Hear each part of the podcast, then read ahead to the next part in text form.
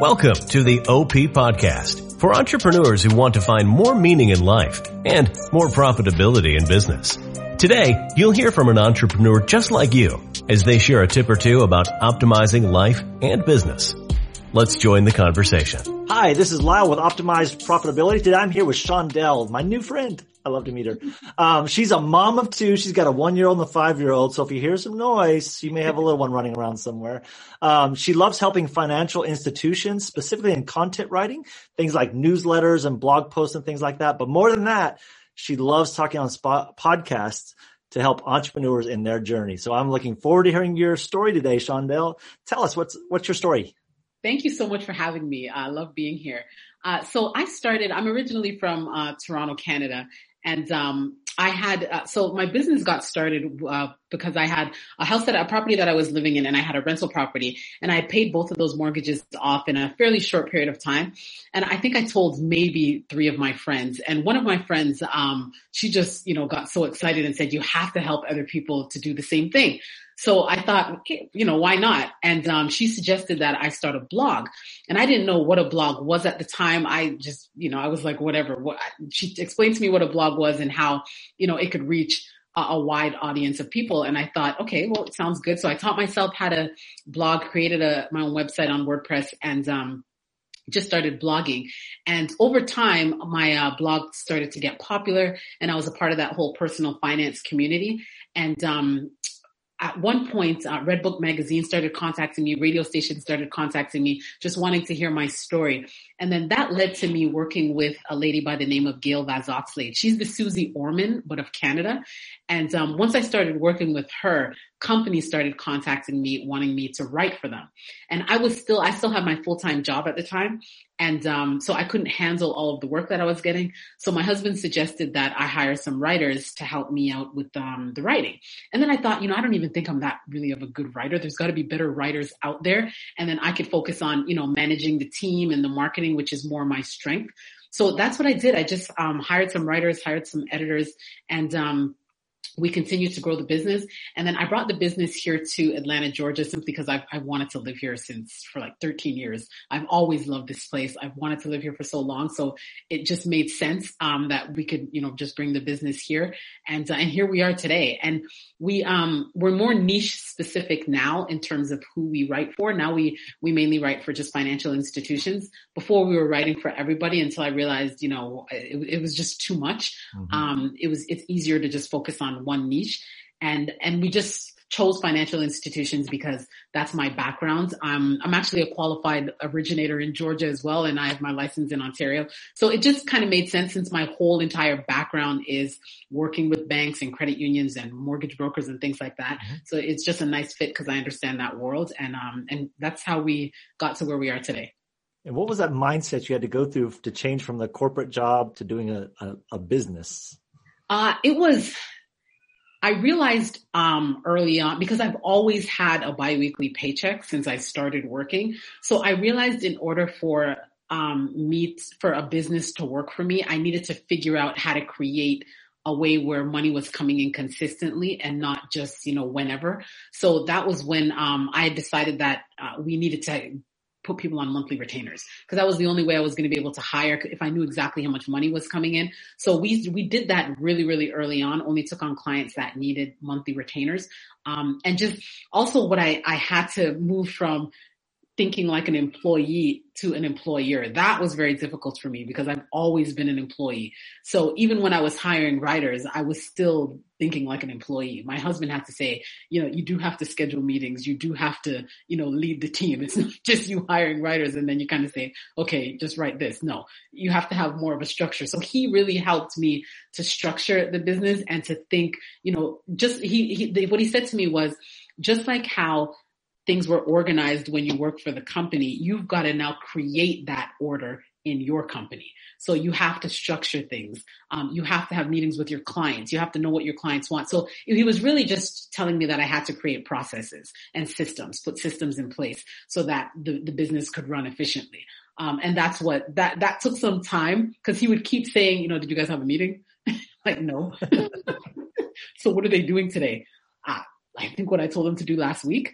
So it was just, so that, that really did, like, he has the patience of Job because he was just always on me with, you have to structure the business in order for it to grow. So that took some time, but you know, we're, we're, we do have meetings now.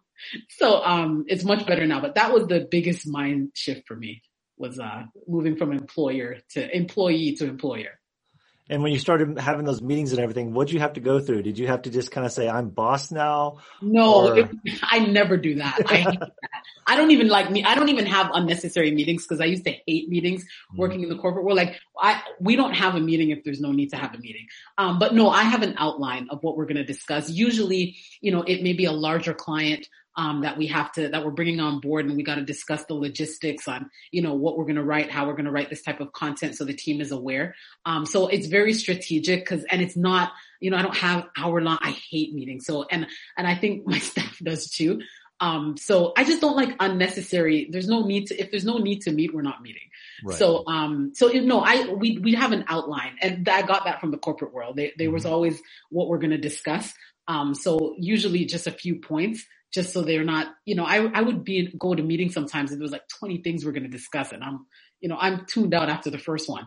So I don't usually have more than two, three things that we're going to discuss in one meeting. And then, yeah, we just keep it going. But always, I always have an outline of what we're going to discuss and they are, they're aware of that so they can come all right, let's let's take this just a step further because a lot of people may be new and they've never had to have meetings before, and this is new for them. Do you send them an agenda to yes. for the meeting? Yes. You send it to everybody, and how how advanced do you send it? Do you send it two days advance? You give them seven yeah. days? Um, usually just a day usually just a day uh, in advance. Um, usually, even before we meet, we're having discussions anyways. Like we talk a lot through email and stuff like that. I, we have an internal uh, system that our IT guy created, so we we talk through that as well. So they're usually aware that because I'll say, you know, let's meet on this because we have a few things that we're going to discuss. So they're usually aware that we're going to have a meeting and what we're going to discuss. I just make it, you know, more organized, and so these are the things we're going to discuss. We're not really going to go off of that, just so the meeting doesn't get drawn out. Um, so they're usually aware of what we're going to talk about, and then I just send them an agenda, you know, a day in advance, and um, yeah, we just go from there. Maybe a little bit if if I need to get their input on something, or if they have questions that they're coming with, then I'll send them it, you know, a little bit. I'll give them a little bit more time because if I need some feedback, uh, or if they're going to send some questions that I need to prepare some answers for, then I'll send it a little earlier. But usually, for the most part, it's just a day. And do you recap the meeting afterwards and send it to them? Uh, not, no. I'll send them a recap of the notes. Um, and usually it's recorded anyway. So okay. that, and that, that's posted so they can go and go back over it. Um, but yeah, I try to do things so it's not, you know, too much. Like I'm very simple. Mm-hmm. So they, the recap is there and they can go and read it over or watch it again if they want to. Um, but yeah, that's usually how we do it. Cool. Awesome. And what are you doing right now in your business that you feel like is helping you to win in life and in, in business? Building better relationships.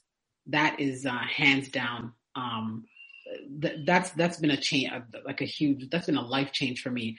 Um, and I take that in every area of my life because I was not really big on building quality relationships growing up. Like I would have friends and things like that and people in my life, but now I, I really pay attention to the people in my life, the, the, the uh, clients that we have. Like I want to get to know people on a personal level. I want it to go beyond right. just us writing for them. Like I want to get to know people on a personal level. Uh, that's so important to me. That's what life is all about. And I wish I and I'm, I'm, you know, instilling that in my children, my five year old, cause I want her to, you know, um, just love more, just care more, just, you know, place people 1st mm-hmm. um, is really what I want to get through to her because I didn't do that growing up. And I've had to learn that, you know, I woke up and said, you know, I don't enough friends or I don't have enough good quality relationships. Right. And it's my fault because I'm the common denominator. So I had to change that. And it's great now because now you know, I've got clients and I get invited to all these different things and it's great. And that comes from getting to know people and realizing, you know what, well, we have something, we both like to play basketball. Let's go play basketball on Sunday. Right. So it's, it's just, you know, building quality relationships has definitely been the game changer for me. And it makes me happier because I love people. I love hanging out with people. I love getting to know people.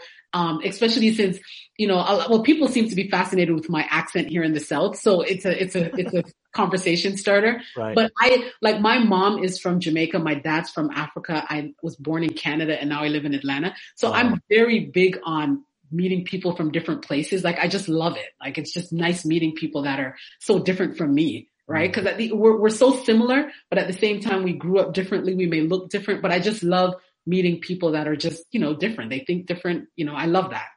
Yeah, the cultures we can learn from each other. That's so Yes, yes. That just makes us, that was part of the reason why my mom, cause she was born in Jamaica, uh, and then she left Jamaica and moved to Bahamas and then moved to Canada. But the, a big reason why she wanted to live in Canada is because it's so multicultural.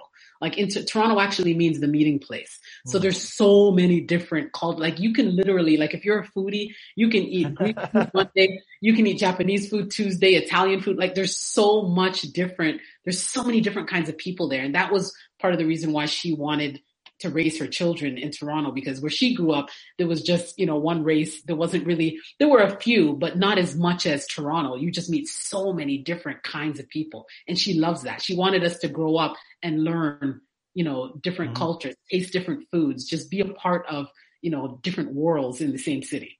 Oh yeah, I agree with that totally. So you're talking about relationships and we're in 2020 and everybody's got different versions of how far, how close they can be with people and all that stuff. Yeah. What are some things you're doing right now that you didn't do a year ago to make those connections? I'm in I'm in Facebook groups. I um Facebook and I'm on I'm on LinkedIn um all the time. My ideal customer is on LinkedIn. Yeah. So I um to to build relationships on LinkedIn, I will um I've got Sales Navigator. So I will save um my ideal customer. I connect with people every single day and then I'll save them in Sales Navigator so I'm notified every time they post something on LinkedIn and then I'll go in and if I could provide value, I'll comment on something that they and I do that every day. I take 20 minutes and I do that every single day and that helps me to build relationships with my ideal customer. And then I post on LinkedIn every single day as well. And one of my assistants helps me with the post, um, just so we can, we try to post like five times and I'm trying to bring that up to 10 times a day. Mhm. Um, but that's what we do to try to build relationships. We connect with people every day. Um, I post on people's, uh, my ideal clients, uh, posts every single day. And then we also post things on, uh, on LinkedIn every day as well. And I'm in Facebook groups. So, um, and I'm in, well, I do, I'm in a lot of Facebook groups, some for Mhm. personal and then for my business Facebook groups, I go in there and if I could provide value, if I can answer questions, I do that as a way to build our brand as well. So Right. since we're not able to meet as much, and then I get invited to um, some of our clients. Like I just um, was a, a judge for a Halloween party in October for Oh, one of our clients, so that was tons of fun. Um, so things like that we'll do. Uh, I'll do as well. I love being a part of things like that because that just gets me in front of them. Even though you know normally I would just go into the office for that, but since you know people are working virtual and we're doing the social distancing, so those are some of the things that I do to try to still you know, have that relationship with uh, people and with my clients. Okay. So I'm going to ask you a very specific question because you said you spend 20 minutes. And a lot of people get in there and they get sucked into Facebook world, especially if they're a new entrepreneur. What they do is they get their mindset. I've got to get in there and they just, they're there all day because they feel like they're doing something, but they're not Yes. accomplishing anything. Yeah. So how do you get that in there and out of there in 20 minutes? You have a system set up. How do you do that? Yes. I do. I can't remember his name, but he is, he, he, the, the creator of ClickFunnels said this so mm-hmm. well. His Mm-hmm. Russell name, Brunson. Russell Brunson, that's it. He said, you want to be a creator in social media, not a consumer of social Mhm. media. So you don't want to be consuming the content. You want to create content for social media. Right. He captured it so well when he said that he, he articulated it better than I just did, Right. but that's what he was saying. And, and I really am big on that because you can get lost in social media. Yes. So I literally will, um, set my timer to spend 20 minutes in there. And I do that every single day. And then, um, what I do is I'll take two hours a week and I'm usually on a Monday morning or if I have time on a Sunday evening, I'll do it. I try not to work on Sundays, but because the kids have been home, but, um, I'll take two hours a week and I will create all the posts for like a whole week or sometimes I can create enough for two weeks. Um, and then I use buffer Mhm. excuse me, and I schedule them in buffer. Um, and then I have enough posts for two weeks, so I don't even have to think about that. And then I'll just schedule the 20 minutes to get in there every single day and interact with my ideal customer. So that's what I do for, um, that's the system that I have. Mhm. Um, and it works, it works pretty well because at least I'm active and I'm also engaging with, um, my ideal customer. And it's the Pareto effect. However much time you give is how much time you're going to spend there. If Yes. you give yourself a time, you have forever in there. All day. Oh yeah. And that's, and the thing is, that's the job of these social media sites. They want you to be consuming as much information as possible. So you stay on there all day. And it's easy to do that, especially Facebook. Facebook is brilliant yes. in sucking you in. Like I will, I, I am t- they must listen to our conversations because I will be talking to my husband about something mm-hmm. and I see an ad on Facebook. Right. And I'm just like, really? And I, I get caught in, caught into it because I bought stuff from Facebook ads. So yeah. it's just, you know, so I really, I'm really, you know, mindful of that, especially since, you know, we're business owners too. So, and we advertise. Mm-hmm. So I'm mm-hmm. really mindful of, you know, the amount of time I spend on because it's so easy to get lost and this, it's fun. There's so much interesting stuff on there, yes. but you know, I, I could be reading a book and learning something new. So I gotta, you know, I put my timer on and that, that helps me a lot. That's smart. Yes. So what would you what what tidbit, what tip would you give an entrepreneur who's just getting started? They've never been in the real entrepreneur world. They've always been in the business world, the corporate world.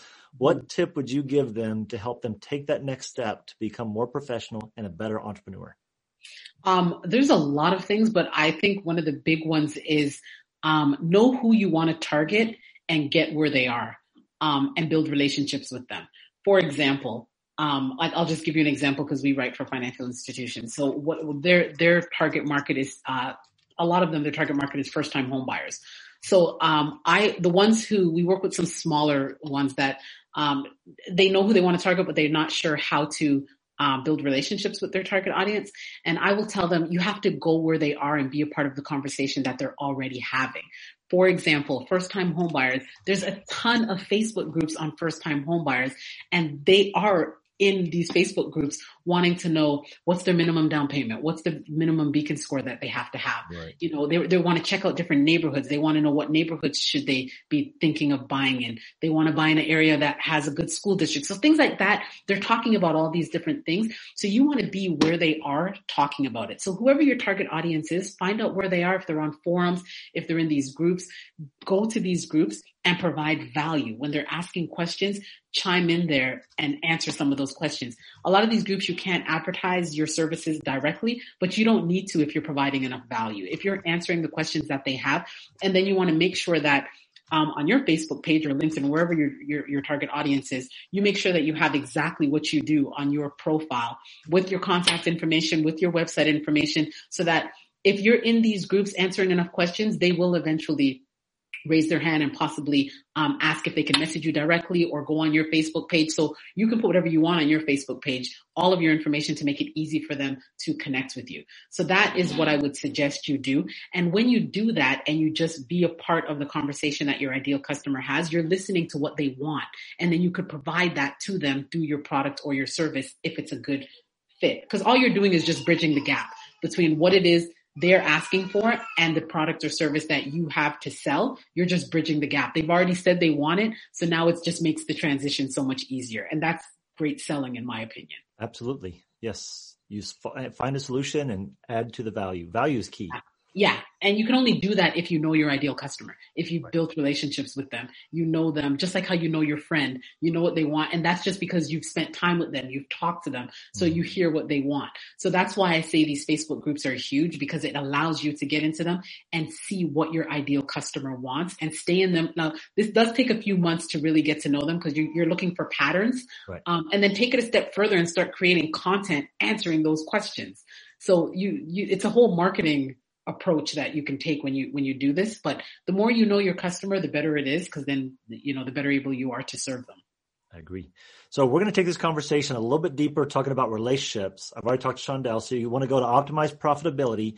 You're going to look for episode number 18 look for the name shondell and we're going to be talking specifically about how to deepen those relationships and you get to know her a little bit more. We're going to have a great dynamic conversation so make sure to join us at optimizeprofitability.com Thanks for being on with us, Shondell, and I'll see you in a minute.